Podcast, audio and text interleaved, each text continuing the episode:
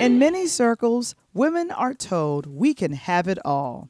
The career, the family, status, and wealth, all elements of the American dream.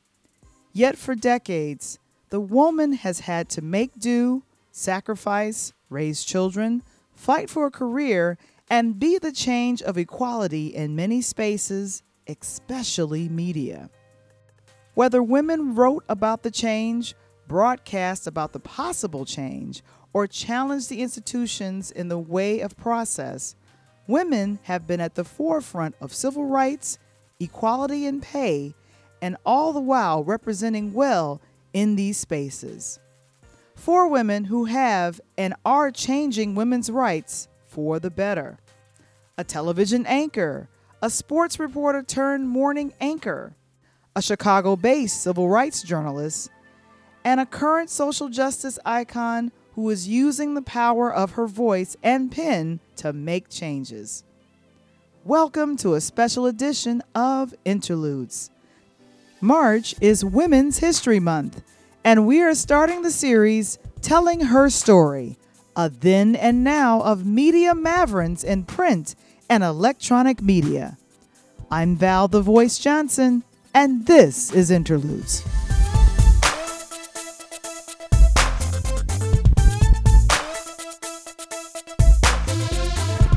Interludes, a pure lighthouse production. This episode is brought to you by YourGalShall.com, the one stop shop to teach the next generation of wealth one day and one dollar at a time. And now, all the way live from the south side of Chicago, give it up for your host, Val the Voice Johnson.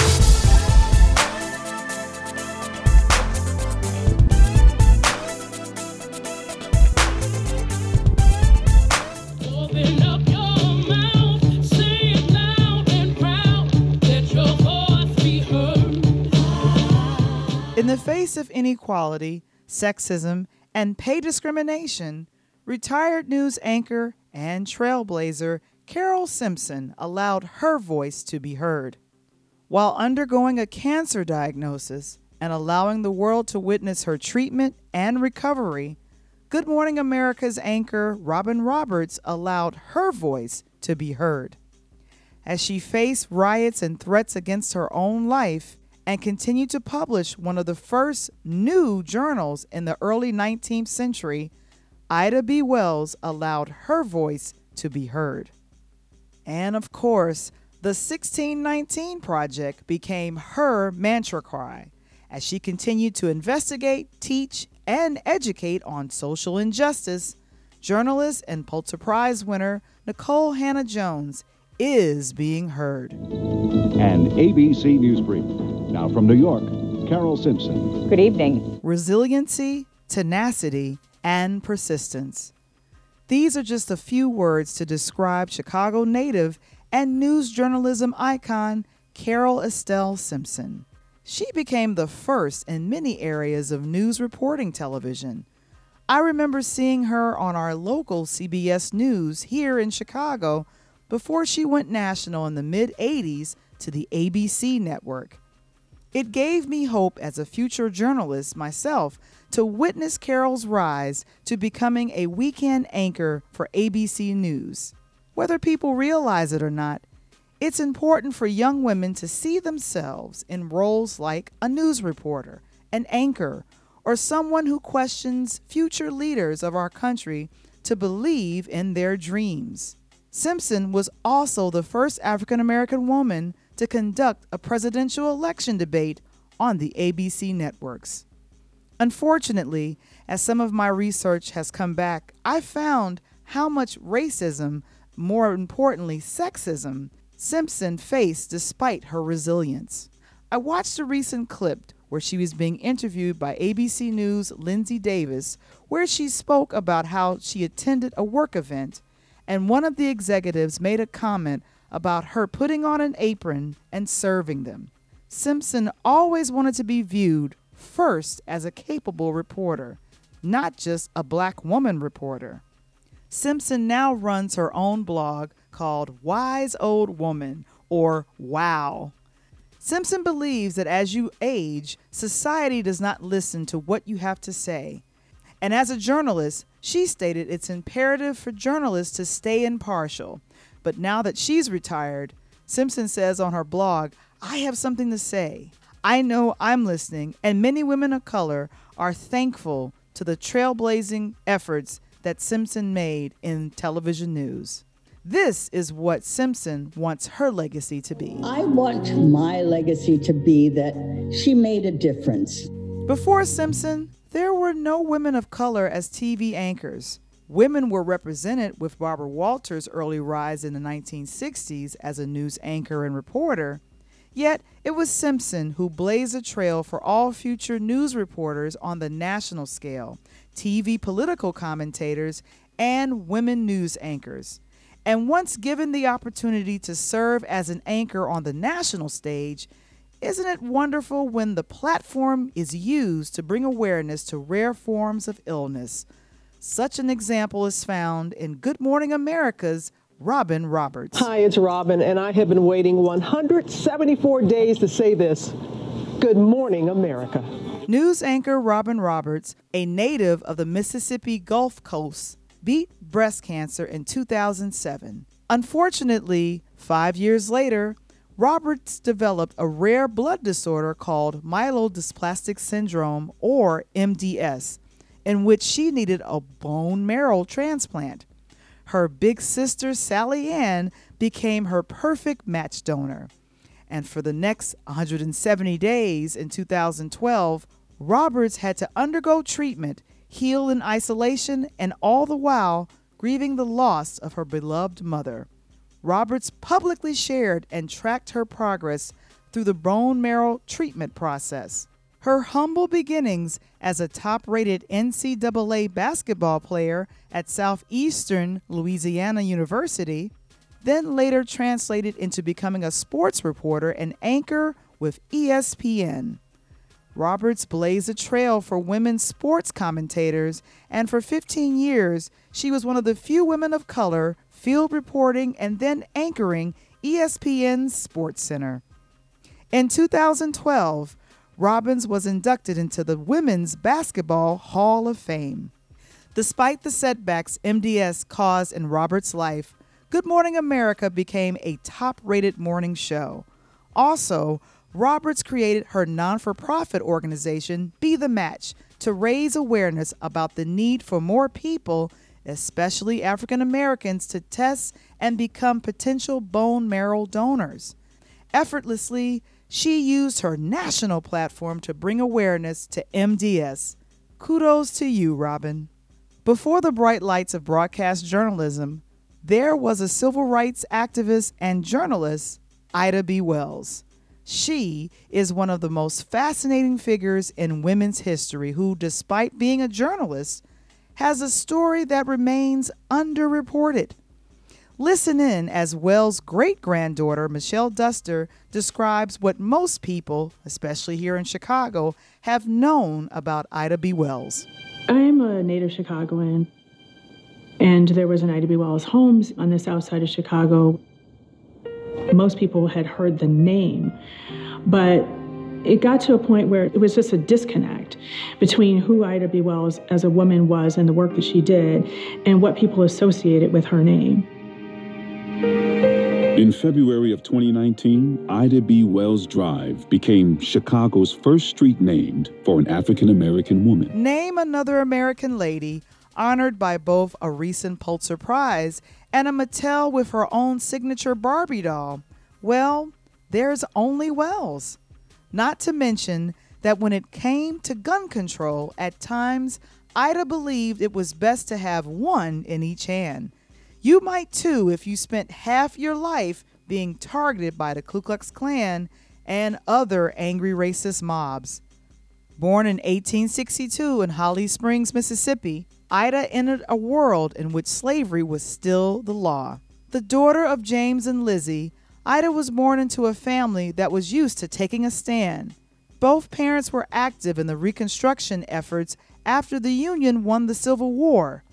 Sadly, they would only be in Ida's life for a brief moment. According to the National Park Service, which keeps some of her material, Ida's parents died of yellow fever when she was only 16. As a result, Ida grew up quickly, becoming sister and mother to her five surviving siblings. Highly intelligent beyond her years, Ida convinced local officials that she was 18 and was hired as a school teacher. Eventually, she moved to Memphis to take a better paying teacher job. In some respect, Ida remained an educator for the majority of her life, taking on responsibility as a journalist and later a newspaper publisher, and detailing the brutal legacy of lynching black men throughout the southern United States. It was in Memphis that Ida B. began writing, according to the Ida B. Wells Foundation online website.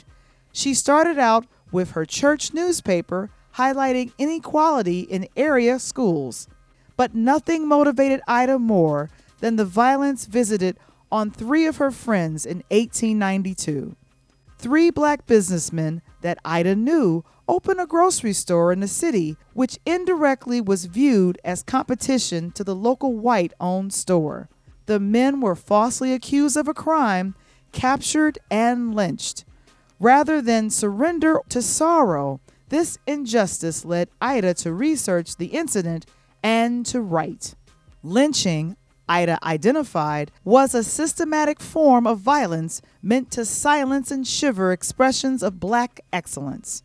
When Wells openly challenged the narrative of her friend's murder and document lynchings unreported by mainstream or white newspapers, her printing press was burned by an angry mob which physically chased her out of the city. An invitation by Frederick Douglass to come to the World's Fair in Chicago brought Wells north of Memphis. In Chicago, her second city, she continued to write and publish articles backed by then the finances of her new husband, who supported her mission to educate and organize the public. Her husband, Ferdinand Lee Barnett, was an attorney and the editor and founder of Chicago's first black newspaper, the Chicago Conservator.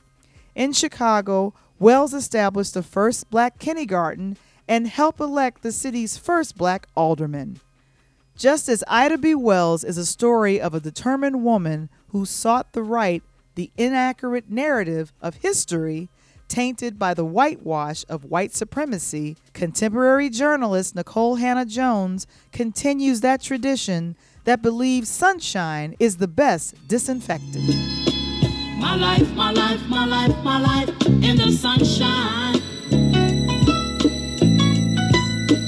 Everybody. Jones' work, as at the New York Times, questioned whether we were starting the story of American history and thus the story of our democracy, our democracy in the right year. Rather than regurgitating the rah rah of 1776, sought to start her story when her people were brought to what would eventually become Jamestown, Virginia, as a part of the Americas.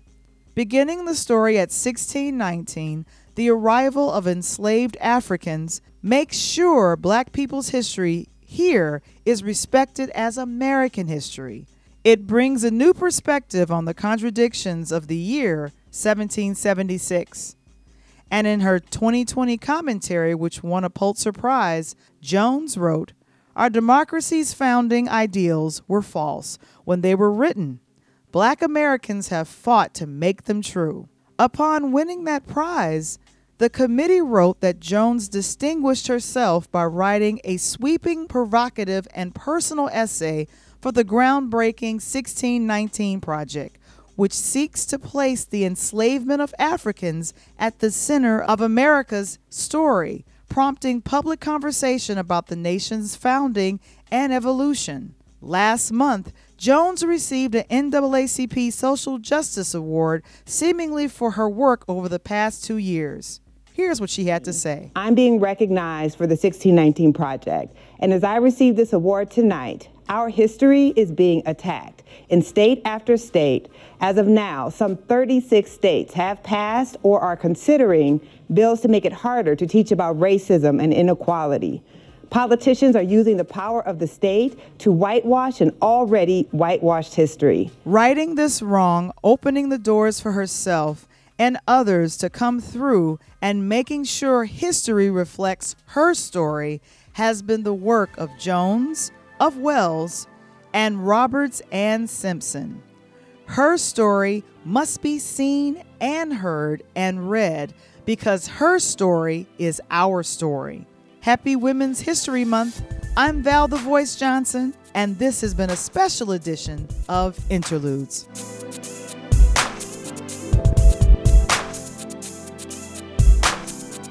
Have you seen it? It's the weekly chat with EP Michael Wamble and Valerie Johnson. Interludes Extra presents Talk on Tuesdays. Join us and other special guests as we break down the latest topics surrounding music and movies and sports every Tuesday at 8 p.m. Central, 9 p.m. Eastern, live in the chat on our Interludes YouTube channel.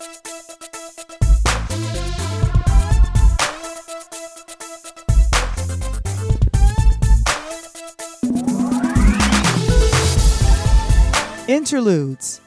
Original concept by Valerie Johnson. Written by Michael Wamble. Produced by Michael Wamble and Valerie Johnson. Original intro and outro music produced by Kendall Nesbitt. Interludes. A pure Lighthouse production. This episode is brought to you by YourGalShall.com, the one stop shop to teach our generation and the next generation of wealth one day and one dollar at a time.